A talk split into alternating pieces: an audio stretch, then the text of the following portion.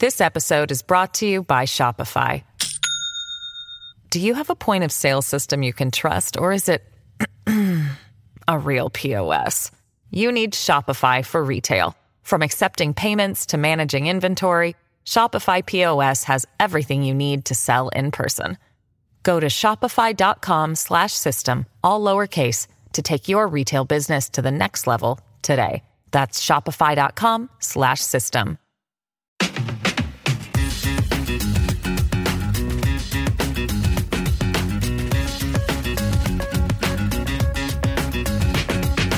Well, welcome to the Jason in the House podcast. I'm Jason Chaffetz, and thanks so much for joining me. We're going to have a good guest today, Katie Pavlich, who you've seen on Fox News, and amazing talent, great voice, wonderful conservative, and just a super nice person, immense talent. I got to know her back when I was actually in Congress, and she was writing a book, and came and spent a lot of time with us and our staff, Anyway, excited to have Katie Pavlich on. We're going to talk a little bit about the news and then highlight the stupid because, as you know, everybody, there's no shortage of material here. There's always somebody doing something stupid somewhere. So, and then, like I said, we'll talk to Katie Pavlich. So first, let's talk a little bit about what's going on in the news. And this happened a little while ago, but a reporter asked Karine Jean-Pierre, the White House spokesperson here, does President Biden want more migrants to come to Delaware? Now, that should be a simple question, right? Does President Biden want more migrants to come to Delaware? And she says, the press secretary, I don't even understand that question. I will move on. How can you not understand that question? It's a simple question. And, the inability or the lack of desire is probably better said. By this administration, Joe Biden, Kamala Harris, Secretary Mayorkas, others, to address this massive, massive inflow of people coming here illegally is something that continues on to this day. And we shouldn't stop talking about it just because the administration refuses to stop talking about it.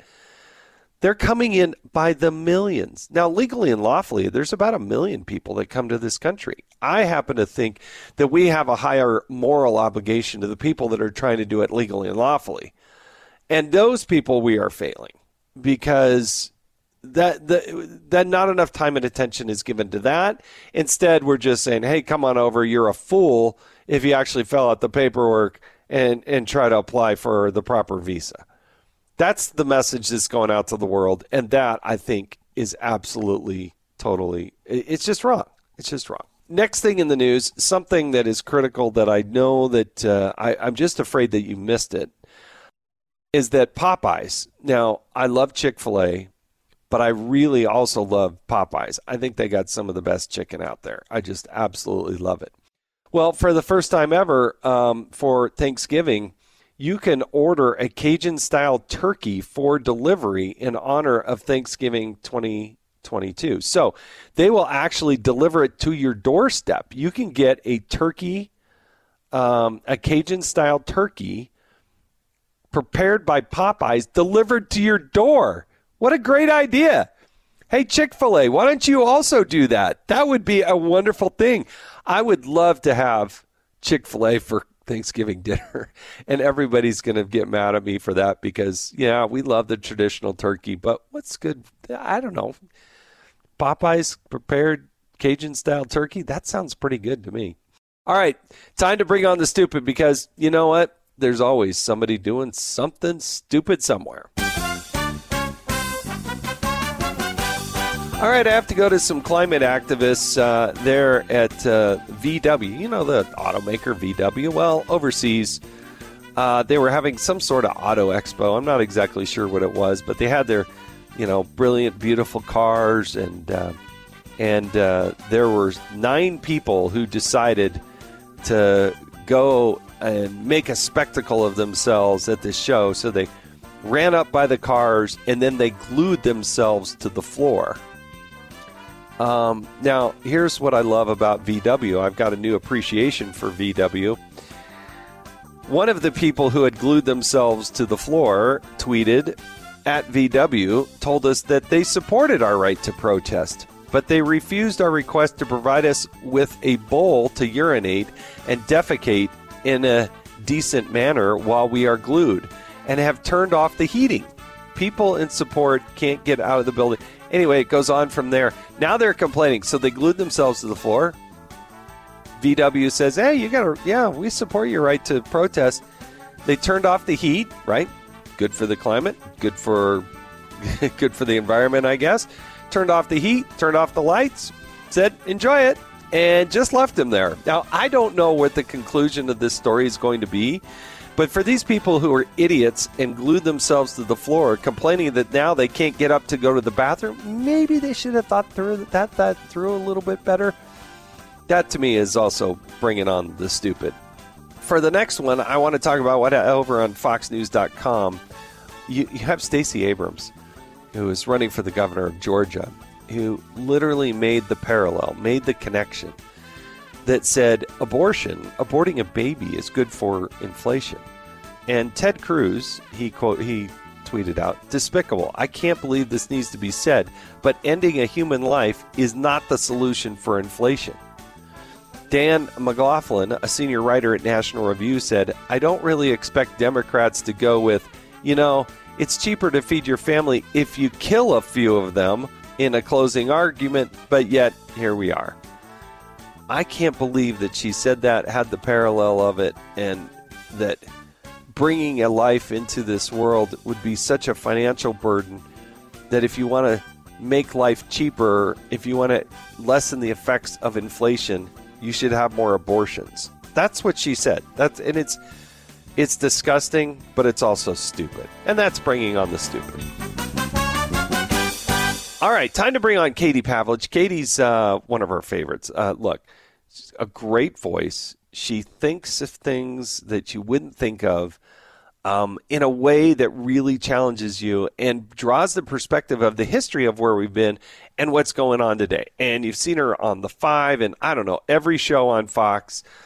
She's a great voice, so I want to give a call out to Katie Pavlich. Hello. Katie, this is Jason Chaffetz. Oh, my gosh. Jason, how are you? Great to hear from you. Thank you so much for picking up the phone. They have this thing called the caller ID, and I was afraid I wasn't going to get through. Well, I hope you're not in trouble. The phone a friend thing. Sometimes you never know where the phone call is coming from. Yeah. The one that's phone true. Call. That's true. I got to tell you, if I hear one phone call, you're in trouble. Yeah. Well, listen, I appreciate joining us on the podcast today. And, I've actually known you for a while since I was first in Congress, and you've had an amazing career and trajectory, and you got a great voice on Fox and elsewhere. And I just wanted to chat with you a little bit more about kind of who you are and where you grew up and how things came about, and a little bit more about where you've come from, how you rose to where you are today, because you're such an important voice and a strong voice in you believe what you believe, and it's very compelling. So I wanted to start by going back to when you were little, Katie, little girl. Tell us about growing up. Where'd you grow up? What was life like? Did you have siblings? What was life like early for you? Yeah, no, I was blessed with a wonderful childhood. I grew up in Flagstaff, Arizona. My parents lived on 5 acres of property outside of town, and I had this great window view of the San Francisco peaks every morning. And my parents built the house, actually, before I was born and before my brother was born. I have one younger brother, and we just grew up, outside in the woods, grew up hunting and fishing with my dad. Learning how to garden with my mom, and we traveled the West. I mean, we would go camping in Colorado in the summertime, and my father actually is an amazing outdoor cook, and so he would oftentimes get invited to do these big cooking expeditions for camps in the summer. So we went up to Wyoming one summer, and he cooked for an outdoor survival camp there, and we got to go. And so a lot of my upbringing was, outside. Our field trips in school were to the Grand Canyon. So our curriculum was, I think, a lot different than most people in the country, in the sense that I used to know every single layer of the Grand Canyon in terms of the rock formations. Right. And so we just got to do a lot of really awesome stuff. And my parents were teachers and small business owners. My dad just retired after 35 years as a public teacher. My mom was a professor and then ran her own business. So yeah, I learned a lot from them. You know, the older I get, the even more grateful I am for the lessons that they taught me as a kid. And I'm just, you know, really, you know, I have a lot of gratitude for the way that I grew up and in a place that I think that I definitely did not appreciate while I was living there. Yeah, you know, you're in your own small kind of world and cocoon, and then you think, well, everybody lives like this, right? Right. But you're a very conservative person. There's no doubt about that, and you're passionate about that conservatism. Where did that come from? I mean, is that just not everybody that kind of grows up having, in Flagstaff ends up like that? So where did that come from? Well, especially Flagstaff being in the largest blue county in Arizona. Yeah, it's a miracle I got out. And I keep moving to these liberal places, so it's like I'm never among my own people. But no, you know, was it Margaret Thatcher who said the facts of life are conservative? You know, my parents are politically conservative, but it was just how we lived. I mean, we lived kind of off the grid. We hauled our own water and we chopped our own wood for the fireplace in the winter time. So it was just a matter of, you know, being very independent and resourceful and not wasteful and understanding that you have to earn things. They don't just come to you. And, you know, being in a car wash where my parents owned, you know, working there and understanding how a small business operates and understanding regulations and rules that were, you know, put on them by the city and the bureaucracy of that, all of that comes with owning a small business in a place like Flagstaff. So, you know, the way I was just living my life as a child and then into young adulthood just required me to be, I would say, just right leaning in terms of the practice of my life. But my parents, you know, they did have a poster of Ronald Reagan in his cowboy hat in the garage. I didn't realize who it was, Ronald Reagan, until I got older. And my parents were just politically active, whether it was on the school board or, you know, paying attention to the news. And I think I just was listening as a kid. I used to write Bill Clinton letters about tax policy when I was 6 years old. Yes, he wrote me back. I wrote him a letter about how it was unfair that he gets to take our money and we don't get to spend his money. And I got a letter back from the White House. So, yeah, it just was part of my upbringing and being involved as a family locally and, you know, on a bigger scale. My parents took us to see George W. Bush when he was running for re-election in 2004. And my mom decided to protest the protesters. So she put a big sign on the car, knowing we would be driving past all of them. So it just is really, I guess, part of who I am and being involved. And if you go way back, you know, I'm a daughter of the American Revolution. So when my family way back in the day got sick of King George, they came here. So, so that's really, I think, what drives that. It just is a basis for my life. You're an exceptionally good writer, but you're also good speaking and articulating in a very quick format, you know, television, where you got to cut right to the nub of the issue pretty quickly. Where'd that skill set come from? Because some people can write, some people can speak. Not everybody can do both. And that seems to be like core to your abilities here is your ability to write and speak. But I mean, you don't just pop up one day and say, oh, now I get to do this. Where did that come from? I've always just loved the idea of and the art of debate and communication. And my mom was a public relations professor. My dad was a Spanish teacher for decades of his life. So, you know, I kind of understood how they did their work and learned from them about how to speak up for yourself, to speak eloquently, to if I was going to speak at a school board meeting, for example, which I did in high school, I needed to understand how to articulate my point of view. And wait, let's go back. Let's hear that story. What? Not every student goes to the school board and decides to take the microphone. What got under your saddle to do that? So our school board actually we had a lot of controversy when I was a freshman in high school. And the school board, parts of them actually got recalled. I don't remember exactly all of the details now, but you know, I would go with my mom to the baseball games on the weekends, and we would grab signatures to recall the school board because there just were millions of dollars magically missing.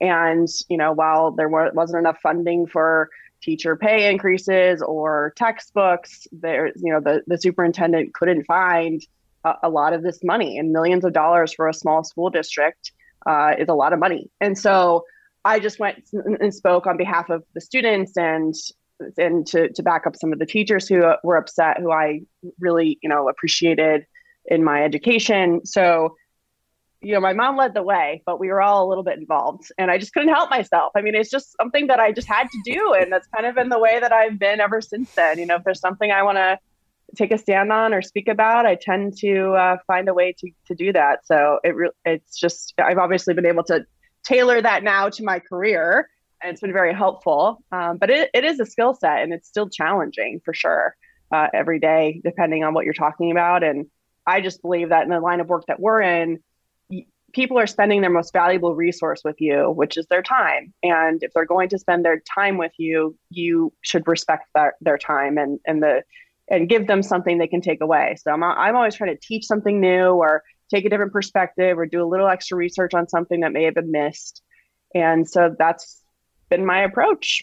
The idea that they are giving you your time, and you think, well, look, I just don't want to regurgitate what is obviously sitting right there on the table.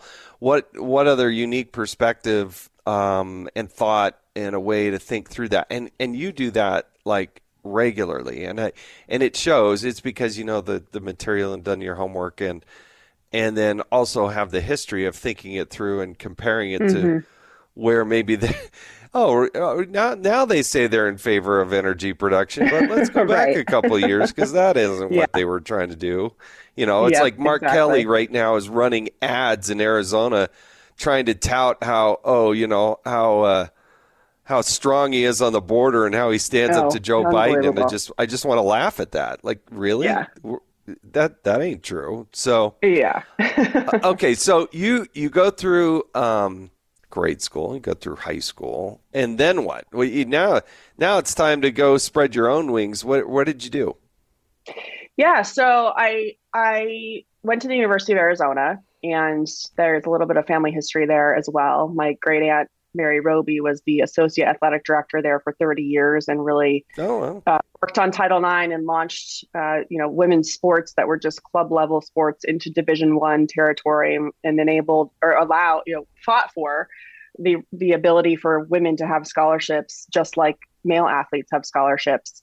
And so I wanted to go there, and I wasn't sure what I wanted to do. You know, I was certainly one of those college students who had no idea. I mean, I went in, you know, I had a business major, and after my second accounting class, that was something I definitely was not going to be able to do. So I then switched to, I thought I wanted to be a sports reporter, a sideline reporter. And because I grew up, my grandfather is in the Arizona High School Football Hall of Fame. He won 5 state championships. He also won basketball state championships. You know, I have the sports background with U of A. I played sports in high school. So I love sports. And so I thought I was going to, you know, switch from business to being a sideline reporter.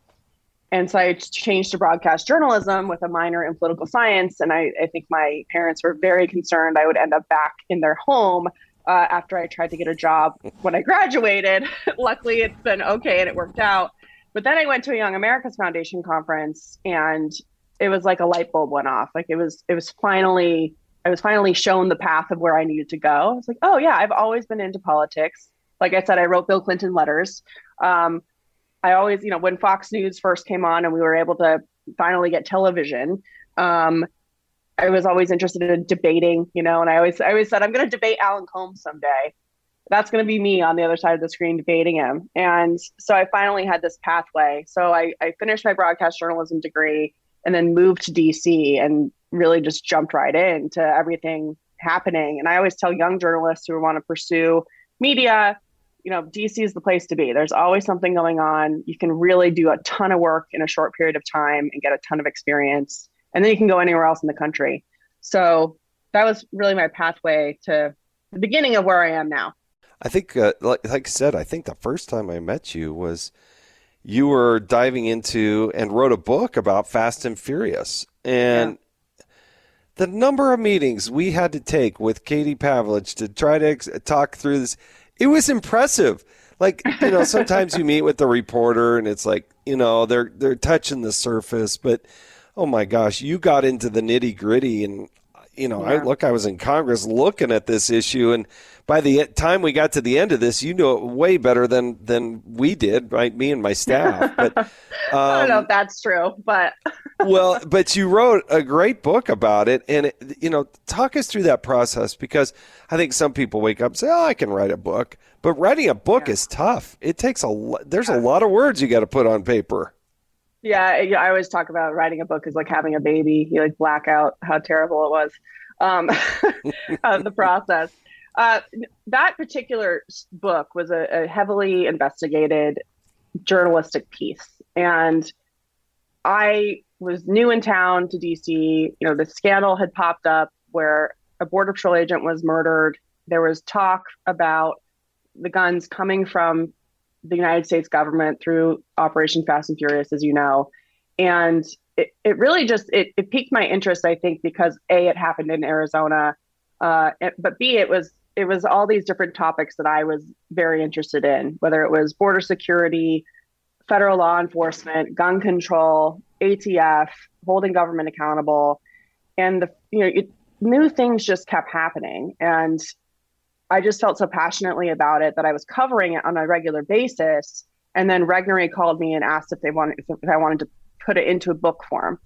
And so it was such an amazing opportunity, especially given, you know, I hadn't had a ton of experience, so they were really taking a risk on me. But it was such an important story that, of course, the mainstream media wasn't covering. There was a few folks covering it, but not many. And it just was such an egregious case of government corruption, lying, and people were killed as a result. And there was very little accountability for it. So it was something that I still am passionate about. It happened a long time ago now, but it really kind of just organically happened just based on the topic and the players involved. That was really my first foray where I was disillusioned by the so-called traditional mainstream media, where here you had the Attorney General of the United States of America, the Obama administration, right after Barack Obama takes office. Suddenly they start this operation where literally nearly 2,000 weapons, mostly AK-47s, were knowingly and willingly given over to the drug cartels. And it's a stunning story. But I kept thinking, where are the New York Times? Like, where's the Washington Post? Like, what happened to all these big investigative journalists? Like, where were they? Well, and part of the book, you know, that I talk about is actually the story in the Washington Post right before Brian Terry was murdered was all about how the Iron River of guns from the United States and these very specific gun shops was causing murder and mayhem in Mexico. But we find out later that ATF was forcing those gun shops to sell these guns and then allowing them to go to Mexico. Well, they lied to the gun shops and said that they wouldn't be trafficked. So they were covering it from a very different angle and basically just reprinting what the U.S. attorney in Arizona was saying about it, what the ATF agents involved were saying about it, and then smearing the whistleblowers eventually as folks who, you know, had a bone to pick or whatever. And so it was amazing to watch the trajectory of how that piece completely fell apart. They did this huge expose about, you know, the gun problem in Mexico being the fault of the United States, and therefore we need more gun control, right? That's what they were arguing. And it was all a lie. It was all a setup. Yeah. It was, and for me, you know, looking at things like the Russia investigation now and the Hunter Biden situation, I mean, it just is incredible how the same pattern still persists in the federal government and how people just get promoted for it. I mean, you said disillusioned, like that's how I feel too. I mean, it just is incredible how these things happen at this huge scale. And yet it's almost like there's no punishment at all. In fact, there's reward for what goes on. Well, I'm kind of struck by this NBC reporter who scored the first interview with John Fetterman, who's running for the Senate there in Pennsylvania. And she goes in and gets this first interview since he had this stroke. And like nobody, you know, everybody's sympathetic with somebody who has a medical episode. But she goes out and tells the candid truth about how he was had an incredibly difficult time processing, speaking, doing all this.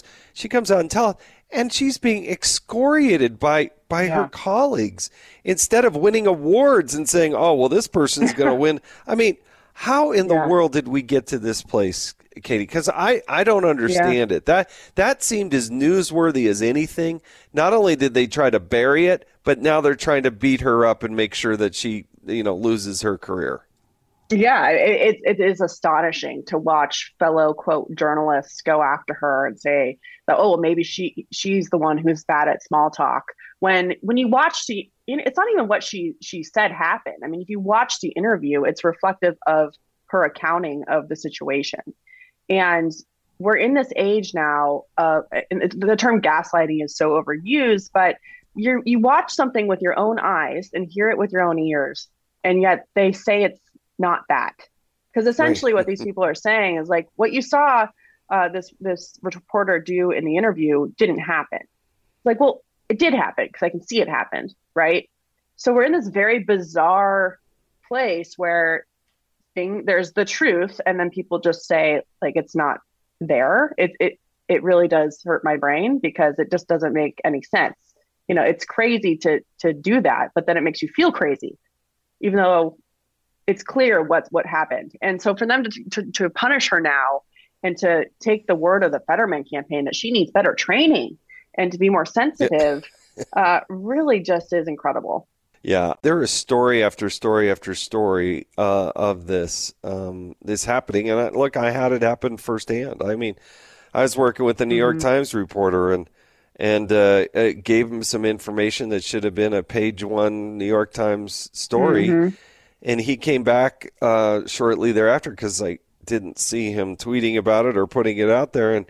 And he said, look, my editors just know that this will be bad for Hillary Clinton, so they're not going to run it. And I mean, it was that blatant. I mean, it was that they were blunt about, if it doesn't help Hillary Clinton, we're not going to run with it. And I thought, well, you're just a online newsletter that's for liberals only. It's you don't tell me you're the Record or the Old Gray Lady or whatever you want to claim you are. You're just not anymore. Well, and I think that's the exact issue, right? It's one thing if you're going to, that's the behind the scenes that they talk to you about, right? My editors don't want to run this because it's bad for Hillary Clinton. But on the front end, to the American public, they claim that they're serving. They say that they're objective and that they have their best interests in mind and that they're running down stories that matter to them when they're not. I mean, just be honest. I think being honest about your political perspective actually has a lot more integrity than doing stuff like that behind the scenes while at the front claiming to be telling the truth. I mean, just be honest about the political perspective you're coming from, and then people can make their own decisions about, reading your work. But they continue to just say they're the paper of record and they're objective, and it's a lie, and it's disrespectful of people's time, right? Just be honest about where you're coming from, and everybody can take that and do with it what they will. You're listening to Jason in the House. We'll be back with more of my conversation with Katie Pavlich right after this. This episode is brought to you by Shopify. Do you have a point of sale system you can trust, or is it a real POS? You need Shopify for retail. From accepting payments to managing inventory, Shopify POS has everything you need to sell in person. Go to shopify.com/system, all lowercase, to take your retail business to the next level today. That's shopify.com/system. All right, so let's go back to Katie and your career here. So you go to Washington, D.C., I mean, that's a little different than Flagstaff, Arizona. Yeah, for sure. And Tucson down there at the U of A. All right, so you're there and you're diving in. You're covering this. You start to write. You write a book. How did you end up on Fox? Yeah. So it's actually a really funny story. I'm glad you asked me about this. So I ended up on Fox for the first time.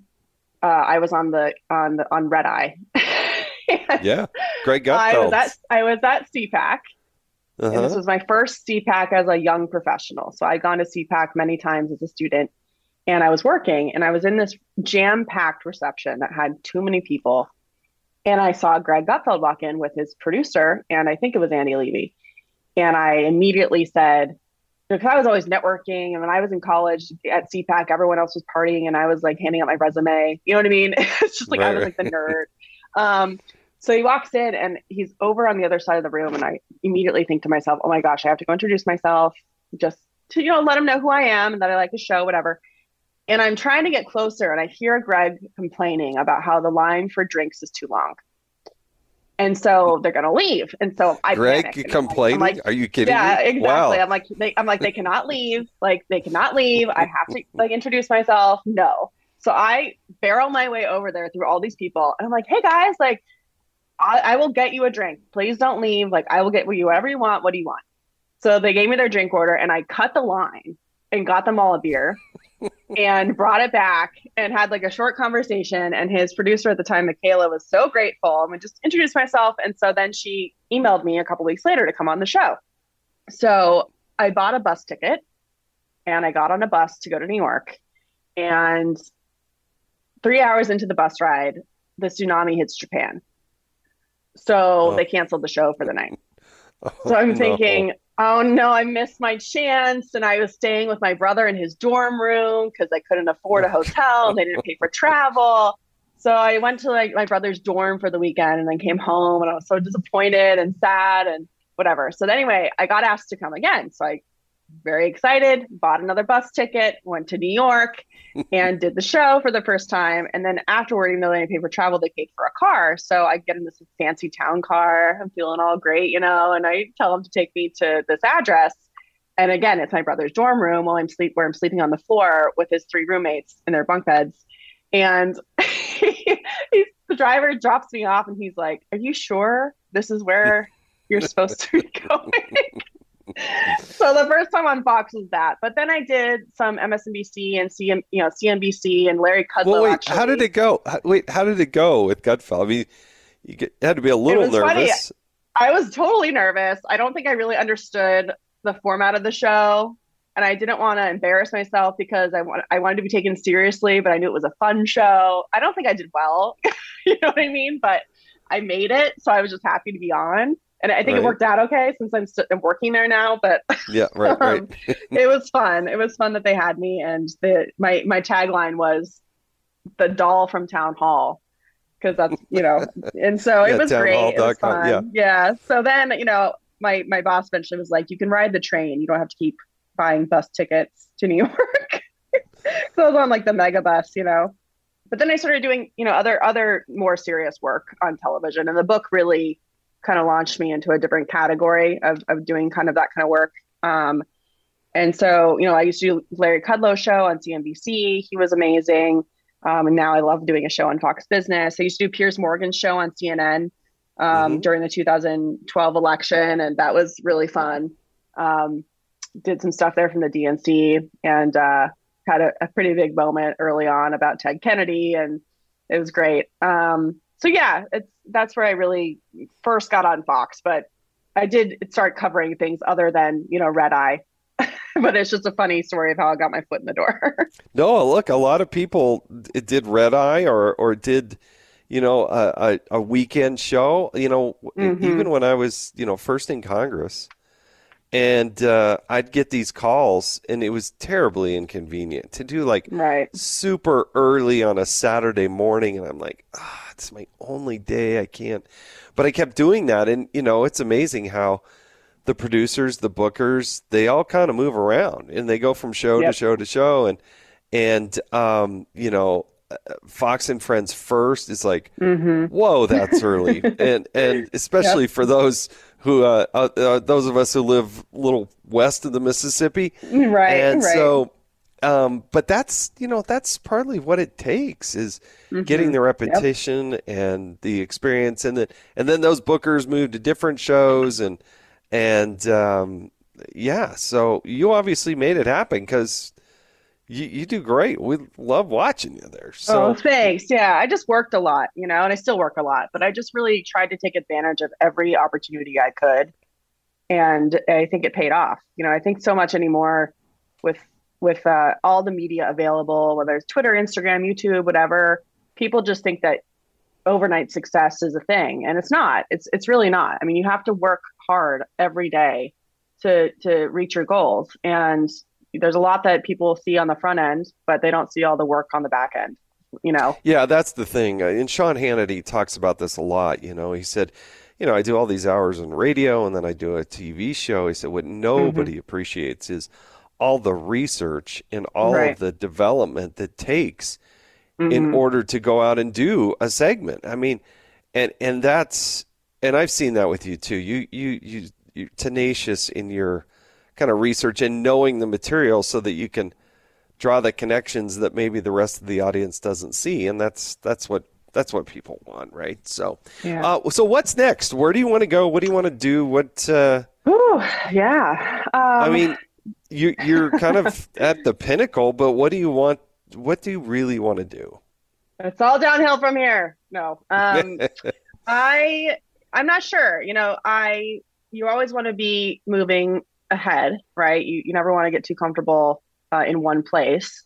But right now, I'm really enjoying the work that I'm doing, and my strategy so far has been to, you know, have the plan of doing things as opportunities come along and pursuing new opportunities, but not planning too much so that you don't kind of close the door on accident on things that may come up that you didn't think about. So, you know, I love what I'm doing with Fox, get through the midterm elections. I just did this really fun show for Fox Nation called Luxury Hunting Lodges of America, and that was amazing. Yeah, that's a rough gig you have there, Katie. Yeah, that's really getting out there, getting the fingernails dirty. I get that.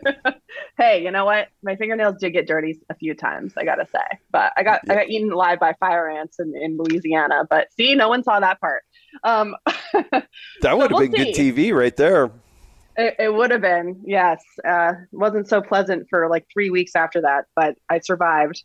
So we'll see. You know, I really am enjoying the work now. And I think when you're in this space, or just if you're type A in your work like I am, you tend to fidget a lot and want to be moving on to the next thing. But I really want to also, you know, be in the moment and be grateful for the work that I'm doing now and really take it in instead of just rushing on to the next thing. So covering elections, you know, continuing to with my work at Town Hall, at Fox, it's just been really great. So I'm going to keep doing what I'm doing. And then hopefully we can make some things happen down the road if they. Well, you also do some brand promotion, right? I see you out there with Black Rifle. Yeah. Yeah. Black Rifle, Volkortzen. So doing some stuff on social media with those guys. And, you know, it's just a great way to stay grounded and really be in the heart of America and understanding how business works and what people are interested in and having a lot of fun. I mean, the Black Rifle guys are always having so much fun. So it's fun to be a small part of that American success story. Well, and it's core to what you do. It's not a reach like, oh, come on, Katie doesn't. She's not like that. It's genuine. Yes. It's genuinely who I am and what I like to do, you know? So things are good. So I'm not sure exactly what's next, but I do know that what I'm doing now is something that I love. And, so I'm going to keep doing that well, and we'll see what the future holds. You're listening to Jason in the House. We'll be back right after this. All right. So Katie, I don't, you know, no matter how many school board meetings you went to as a teenager complaining, I have some rapid fire questions I need to ask you. We're not too rapid, but I got it. Right. We do this with each person, kind of get to know you a little bit better, gives a little different glimpse into Katie Pavlich here. So if you don't mind, here we go. Yeah, let's do it. What was your high school mascot? A Mustang. That makes sense. I mean, you know, sometimes you ask this and you're like, oh, come on, there was that. But a Mustang, that's legit. First concert you attended?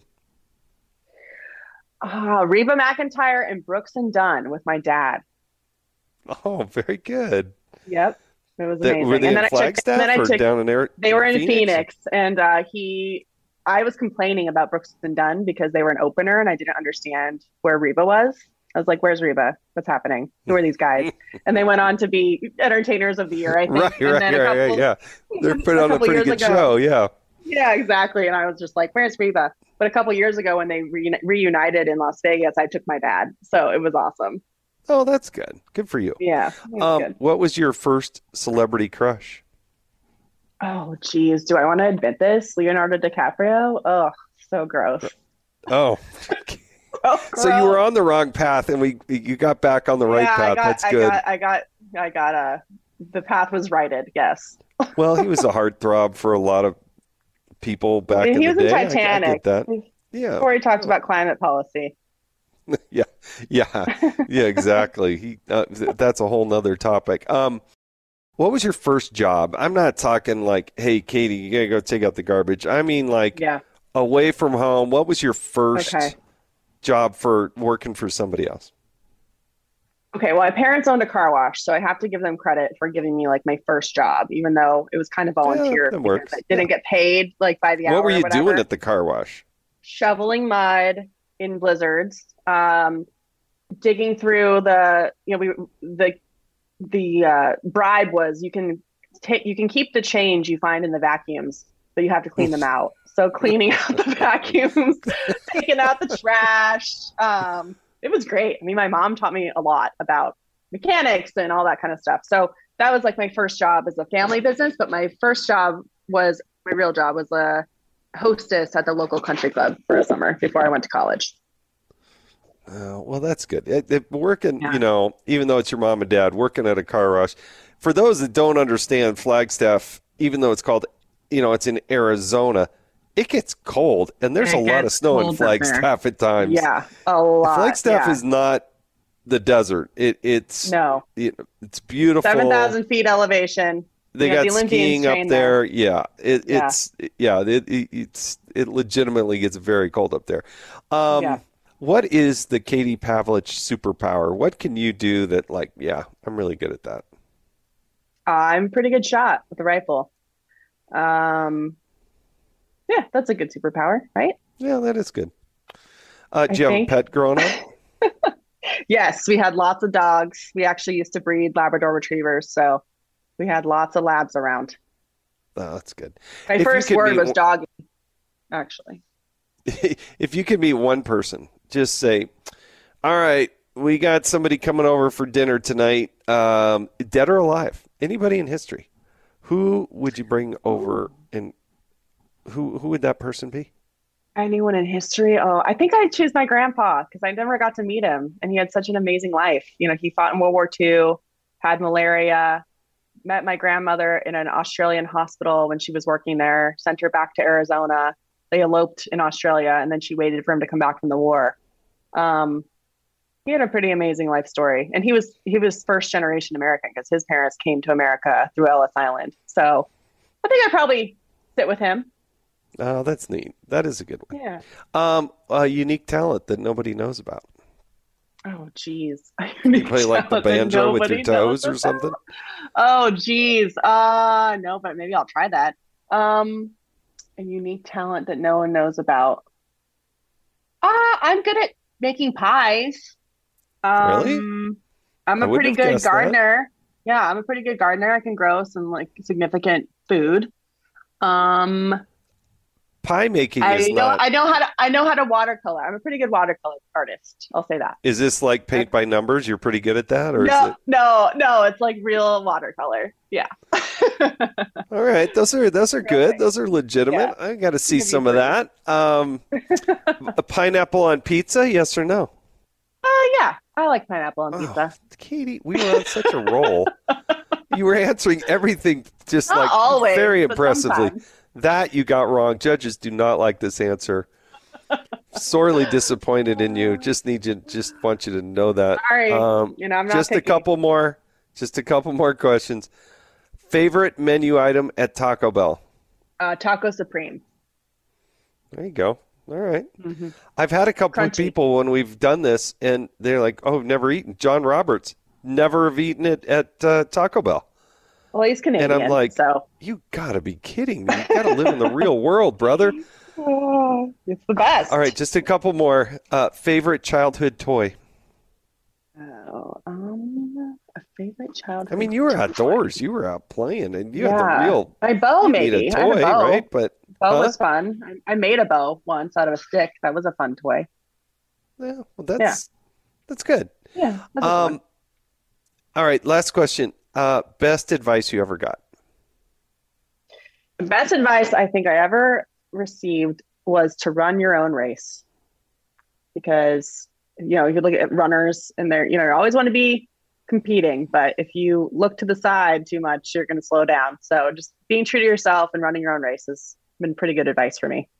No, that's great advice. Yeah. Katie Pavlich, thank you so much for joining us. No, thanks for answering the phone. Thanks for answering the phone. I didn't know if that was actually going to happen. So thanks for doing that. And great voice on Fox and everywhere else and townhall.com and all that. But thanks for joining me on the podcast. Yeah, no, thanks so much for having me. I'm grateful to be here. All right, I can't thank Katie Pavlich enough. She's a great voice, great talent. You'll see a lot more of her, I'm sure, at Fox and elsewhere. And I really appreciate her taking the time. She's a good friend and a great talent, and can't thank her enough for joining us. And thanks for joining us on the Jason in the House podcast. I hope you can rate it. I hope you can subscribe to it so you get it every week. We'll be back with another guest next week. Hope you're able to join us for that. And also go check out foxnewspodcast.com. A lot of good, talented people with great podcasts out there. And anywhere you listen to podcasts, you can find this. Again, thank you again for joining us, allowing us, a bit of your time. I'm Jason Chaffetz. This has been Jason in the House. From the Fox News Podcasts Network. Hey there, it's me, Kennedy. Make sure to check out my podcast, Kennedy Saves the World. It is 5 days a week, every week. Download and listen at foxnewspodcast.com or wherever you listen to your favorite podcast.